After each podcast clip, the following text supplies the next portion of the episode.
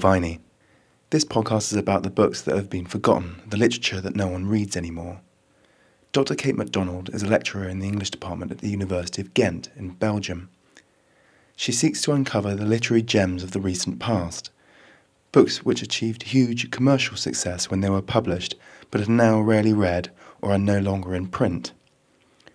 Kate's research practice operates against the grain, against the prescribed greats that we're told we should read, which still dominate university reading lists and benefit from the vintage, classic, or essential status which helps to keep them in print. Instead, Kate actively looks for the unread, neglected, and abandoned in search of a brilliant or unusual story. Her quest for an analysis of forgotten fiction begins with a story of its own, with a rummage, with a hunt, with a dig into the wonderful world of second-hand print. So, Kate invited me to join her at Skoob Books in London, a second-hand bookshop full of untold treasures. Kate, you've made a discovery. Yeah, this is one I've been looking for for some time. It's Sorrell and Son by Warwick Deeping. And he was a huge bestseller in the 1920s and 30s and 40s, but now he is really despised. Nobody likes him. He's beginning to be discussed in a critical way, but only because he was such a malevolent, nasty, angry man. And this book is supposed to be one of the classics. So I thought, well, I need to read him because I'm interested in writers, male writers of the interwar period. Particularly angry men? Angry men are good because angry men means there's an emotional response to their times that they're really desperate to get out and to convey to other people. And I want to know what those messages are. That's why I write about the masculine middlebrow. So he's angry his public persona is angry or his fiction is angry? I is this a, one of the, the cult of the author preceding the cult of the work? That's the thing, I don't know very much about him apart from what I read from the very little amount of critical literature there is on him, that he was a genuinely angry bloke. And I'd like to find out is the literature, is his fiction also angry? And if so, what was it about? And then can I go back to the critical literature and say, actually, I don't agree, or yes, I do agree, but not in this case? So, in a way, it's helping me make my own mind up. It's the pleasure of being in bookshops of any kind, but particularly bookshops like this that have such an eclectic collection, a really a collection of many different, you know, myriad collections that kind of find their way one way or another into this single room. Yeah. And then if you wander around, then and even if you're not interested in buying anything, then they you have those kind of uh, reminders Mm-hmm. th- of particular times or particular encounters with writers. Yeah, I tend when I go to a bookshop like this, I will go in with one or two books in mind or writers in mind that I know I'm looking for, and I'm just checking up what have they got, and then I'll just browse.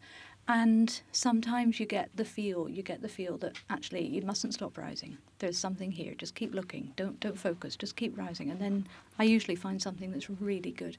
So the method of collection for you is just sheer activity. It's being it, it's, being just there. doing. It's stock taking, seeing what's on the shelves. Oh, that looks interesting, and oh, good, I've been looking for this, and that look, that looks extraordinary. I've never heard of it. What's this about? Yes, it's, it's serendipity, and it's being there at the right time, at the same time that the book is still there.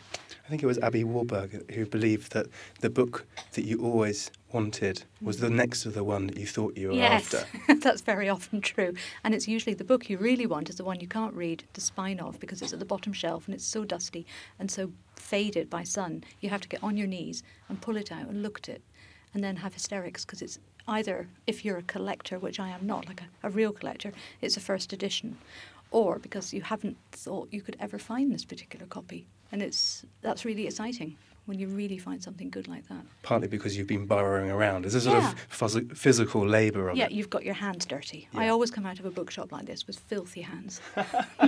Because I'm in there in the dust, just pulling things out and seeing what no one else has touched, what other people have missed. This is the archaeology of uh, literary Certainly critic. is. Yeah, it is. And it's also interesting how bookshops allow the dust to accrue. I mean, they have these books in beautiful order here, but there's still dusty heaps. It marks the difference between a bookshop, say, and a major contemporary art museum. Yeah. where no digging is required. Everything's labelled, everything's Yeah. there. Everything that you hope would be there is Mhm. probably there. Yeah. Whereas, This is a, well, it's not so much a museum as or a gallery. This is more like a huge collection, which has been ordered up to a certain point. The way this has been ordered is by this can be sold for money, and people might want this. They wouldn't sell really, really tatty copies of books because nobody would want to buy them with ragged spines or, you know, or, or subjects that are really, really not interesting. But the question of the literary value, that is utterly personal to the buyer. Because the book I'm now holding in my hand, I'd quite like. Somebody else might think, oh, good Lord, put it in the bin. It's really valueless. That's what really matters. It's odd, isn't it? I mean, I'm seeing the way that you grip this book. and I know the feeling. You go into a secondhand bookshop and you make this great discovery, and then you think, my goodness, if I want this, mm. then there's almost certainly someone else yeah. in the shop right now. If I put it down, they'll take it, and I've got to hold it, and I've got to stagger around with a stack, and I can't put these down except behind the counter. Will you look after these? I will pay for them. In a in a regular bookshop, you put a book somewhere, it looks out of place, mm. thus not for you know general kind of perusal by yeah. someone else. Mm-hmm. Whereas in a bookshop like this, mm-hmm. I mean, it is very well organised. You know that if you put it down, it's, it's fair game. It will. Someone will take it, or someone will tidy it. I mean, these stacks here could be someone's choice who hasn't come back from this morning's browsing. It's impossible to tell. That's eight fish, please. Thank you.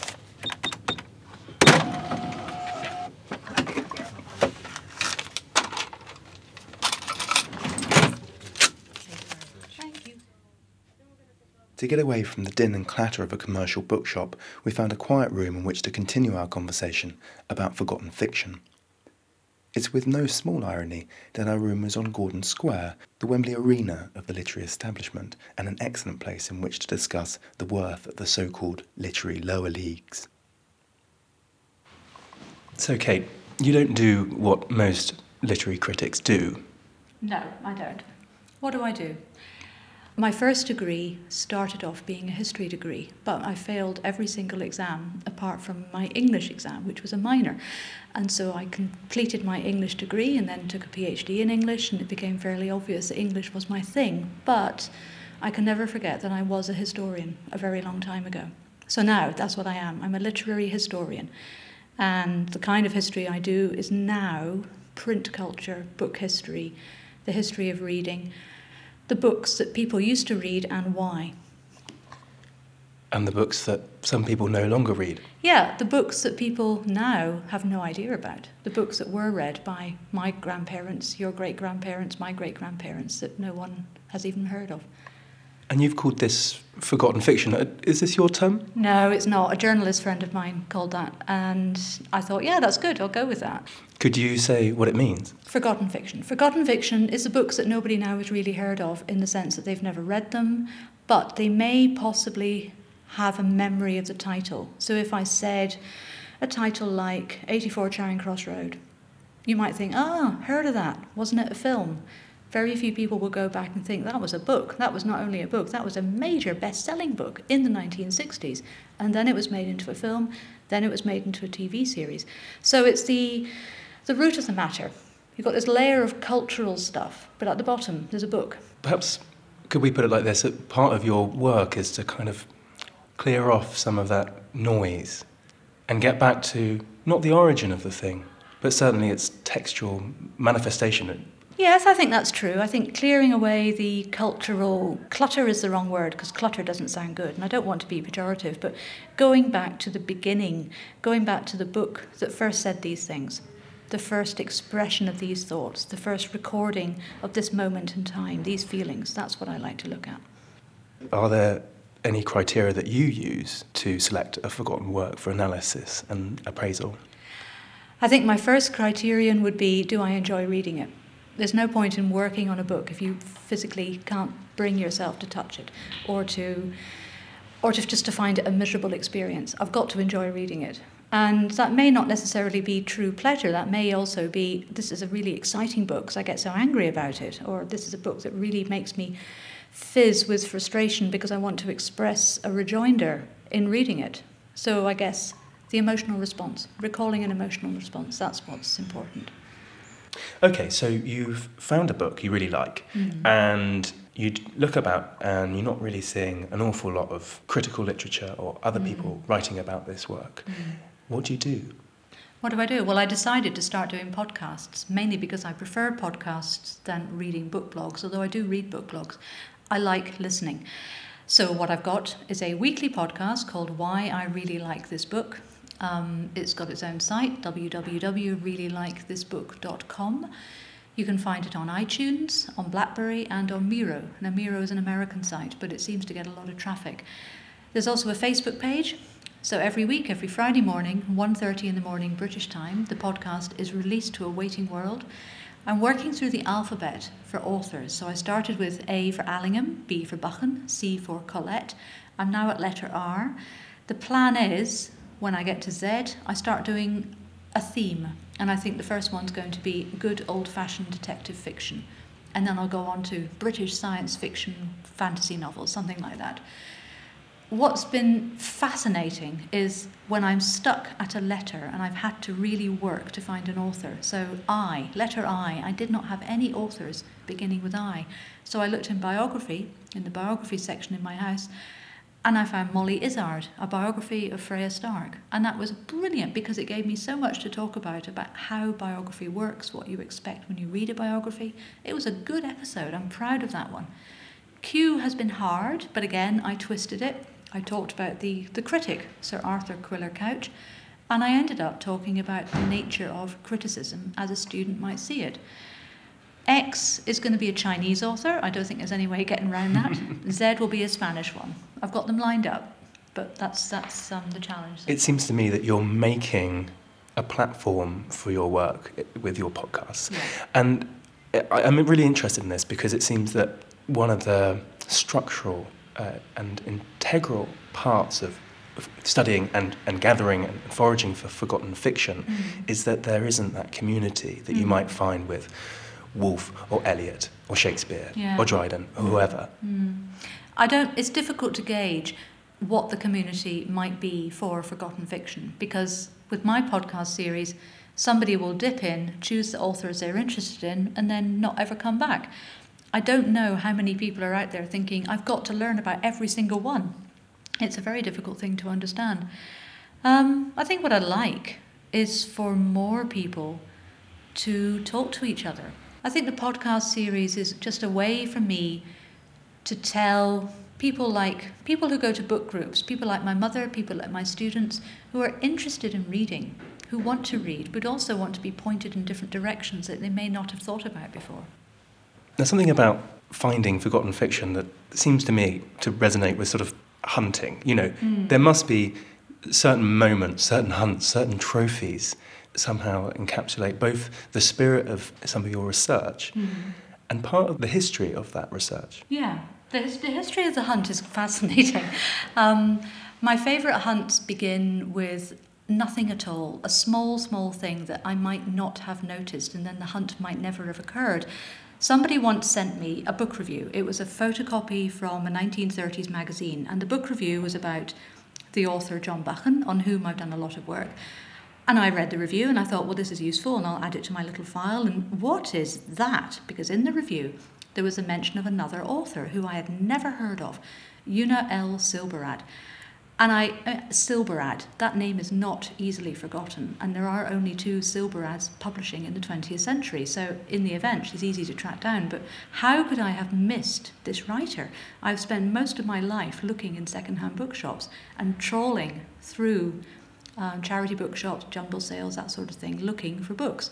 So I started a researcher straight to the British Library. Who was she? My goodness, she's published 44 novels. How did I miss her?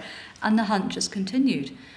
Um, most of it was done on the internet because I live in Belgium. It's difficult for me to find many secondhand bookshops with English books, and the Belgian ones I know were completely out of stock.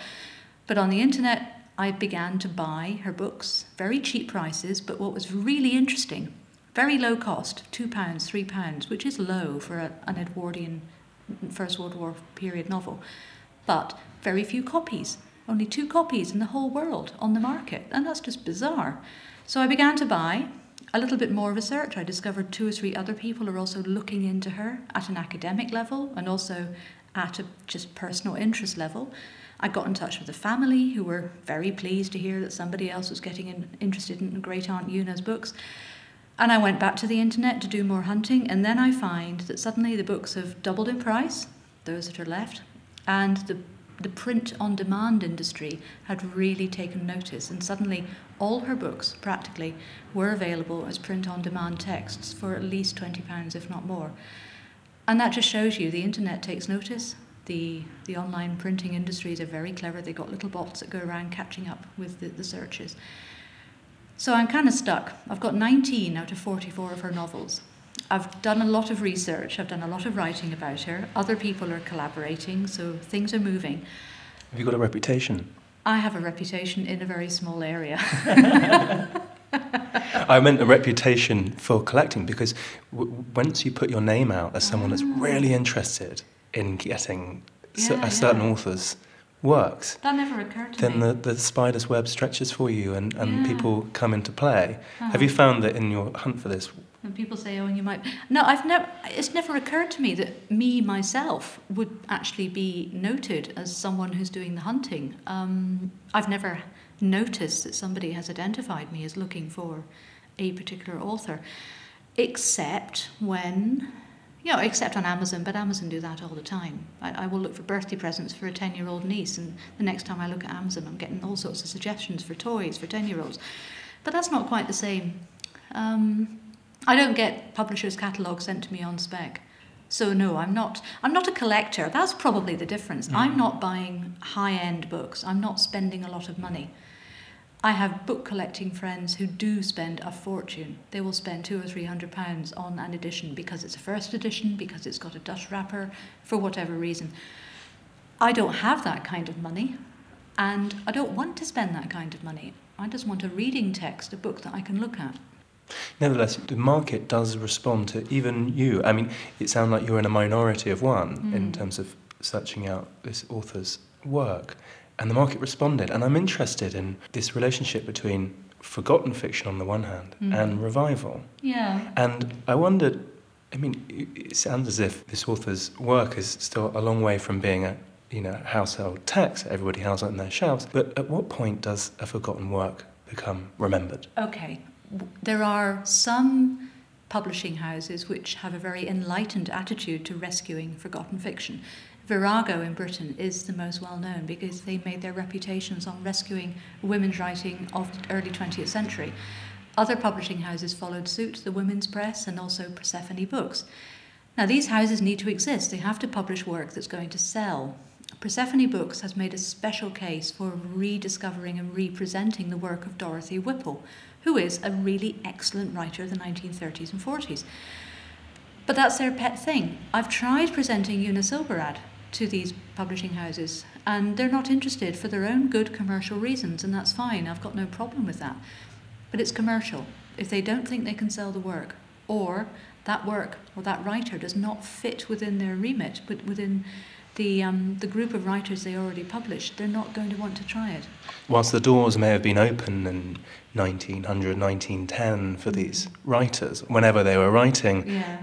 they might be firmly closed now. They're firmly closed mostly in print, but the internet has a lot of opportunities. It's certainly possible to print Silberrad's novels for print on demand yourself. You can, there are companies like Lulu who hmm. will do reasonable design, fairly low cost. You can do it, but that's not the kind of book I want. I want a real book. Because it is the case, it's extraordinary. Um, I went into a bookshop in Boston recently, and they had a print on demand machine in house in the bookstore. So you could go uh, to Gutenberg or any text, any online repository of texts that were out of copyright, and you could, for a fee, have your own copy printed in front of you in 15 minutes, which I thought was just extraordinary. And Yeah. it is the case that many of the the novelists that you're interested in, their copyright has expired, and so Mhm. one can feasibly just Yeah. print a copy for oneself. But you're not interested in that, and why No, is I- why is that? Why do I want the older edition? I want the I want the old feel of the book. I want to see the old typeface. I want to see who printed it originally. I want to see the adverts. The editions I really like are the ones that have adverts for other authors and their works. Also, if you're lucky, you get adverts for things like soap flakes and fabrics and coats and um, patent foods for babies. All that stuff, that e- e- ephemeral paratextual material, gives you so much more information about the original readers that the original publisher envisaged would be buying that book.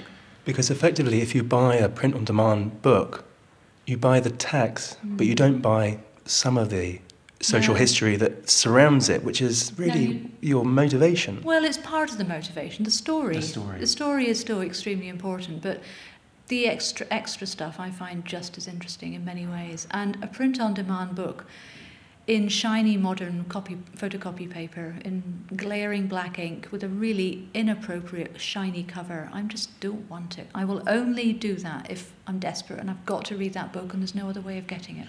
And of course, if you were to have your print on demand book, there would be no trip to the second hand bookshop. Absolutely not. And then I wouldn't find anything else, and that would be sad.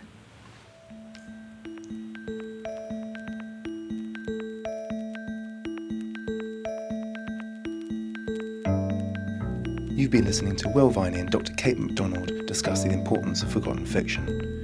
There are plenty of other podcasts available on the Pod Academy website, so please visit podacademy.org.